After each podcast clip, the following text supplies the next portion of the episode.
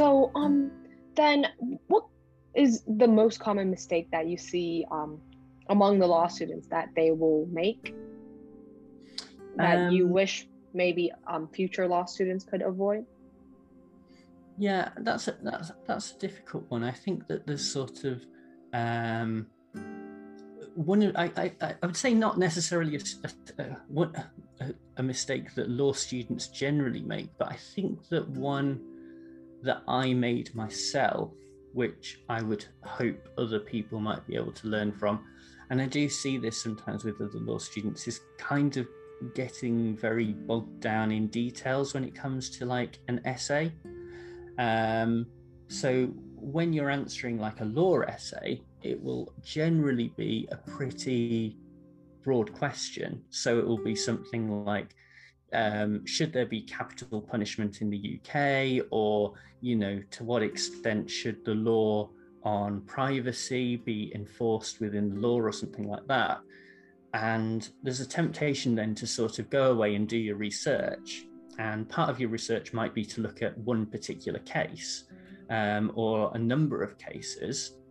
Uh, but then within those cases, you tend to get sort of like bogged down in details of that case. And so your essay will then often result in just sort of talking in particular detail um, about that case and not actually answering the overall question. So my my uh, mistake that I tended to make on these sorts of essays was um, I would get bogged down in details of a particular case or a particular argument and then not really address the broader question that I have going on, um, which I think it's really important. So that's why I say when I'm sort of like, you know, teaching students about writing essays or writing responses to problem questions, every single paragraph has to relate back to that sort of central question.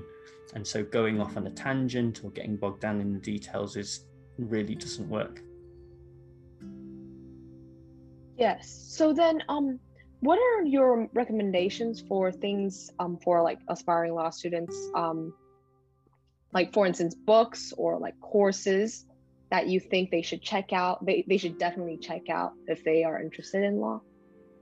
Um, I mean, obviously, my YouTube channel and podcast, um, just because that's sort of like a, um, it's kind of like bite-sized chunks. So if you're kind of interested in a particular area, then the chances are that there's either a podcast episode about that area or there is a YouTube video about that area, and they're only sort of 10, 20 minutes. So they're, they're, they're and I they're aimed at sort of like a broad audience. So it's people who are maybe not even thinking about a career in law, but are just generally interested. So they tend not to be too overly complicated.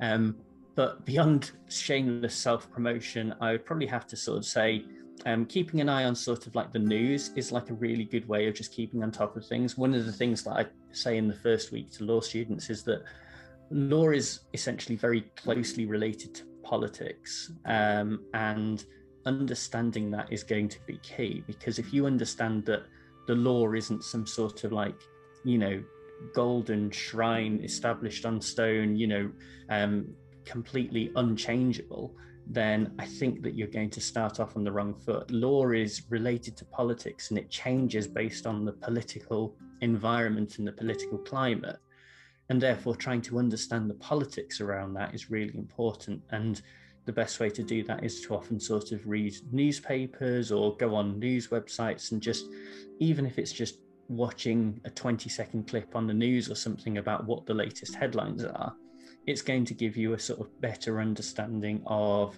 what that political environment is. And you can probably get then get a sense for like okay well this is probably going to affect the law in some way. And you almost become a bit of like a fortune teller in that way because you can see what the law is almost going to look like in a few years time because of the sort of policies or the priorities of the government. So definitely getting involved with that. Um, uh, I, I, can't think of uh, other things but reading fiction is quite fun as well. Um, and definitely sort of like broadening your reading so that you're enjoying your reading as well. Um, it doesn't have to be law related. So you know just uh, reading novels and things like that. It's just another way of engaging with language that you know isn't to be dismissed. Great. I'm just gonna end with a question that I've always had in mind. Like, um, how can you, um, because you've been doing podcasts and updating on recent Supreme Court case, how are you able to, I guess, read in a speedily way whilst getting all the important information, like um, important notes of the Supreme Court um, opinions down? Like, or do you have uh, any techniques for it? yeah, I think that's sort of like um, it's something that you pick up just from reading a lot of cases is that you sort of start to understand that judgments tend to be structured in certain ways.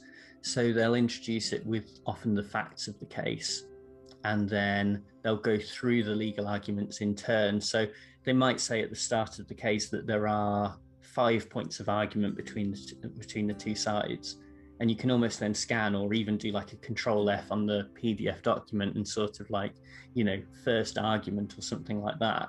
And it will take you to them. And you can sort of then either scan that, you know, through to sort of try and understand it. But often they will introduce by giving an overview of what the point of argument is. And then they get into the details a little bit, which you can sort of skim over.